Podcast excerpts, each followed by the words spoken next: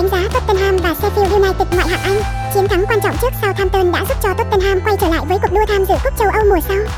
Trận đấu tới đây sẽ là cơ hội không thể tốt hơn để Tottenham tiếp tục có thêm 3 điểm khi chỉ phải tiếp đón đội bóng đã chắc chắn xuống hạng Sheffield trên sân nhà Tottenham Hotspur.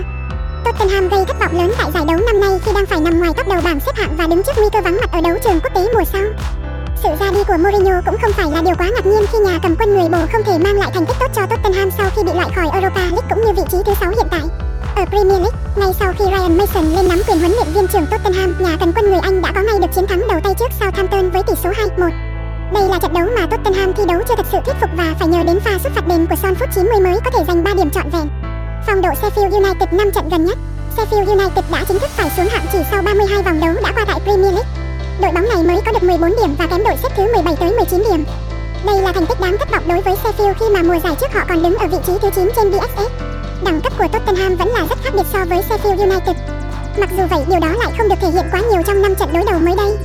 Tottenham đã đánh bại Sheffield hai lần, ngược lại cũng phải nhận một thất bại. Trong trận đấu lượt đi mùa bóng năm nay, Tottenham đã giành chiến thắng chung cuộc. Mặc dù phải thi đấu trên sân khách thế nhưng Tottenham vẫn đánh bại chủ nhà Sheffield United với tỷ số cách biệt 3-1.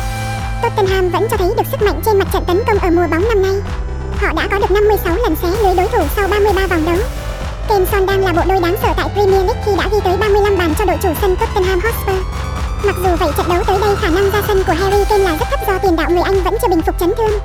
Phía bên kia chiến tuyến, hàng công của Sheffield United thể hiện sự yếu kém ở mùa giải này. Số bàn thắng của toàn đội bóng thậm chí còn không bằng một mình chân sút Harry Kane. Sheffield mới chỉ có thể ghi được tổng cộng 17 bàn thắng. Trong khi đó hàng thủ đã phải nhận đến 56 bàn thua.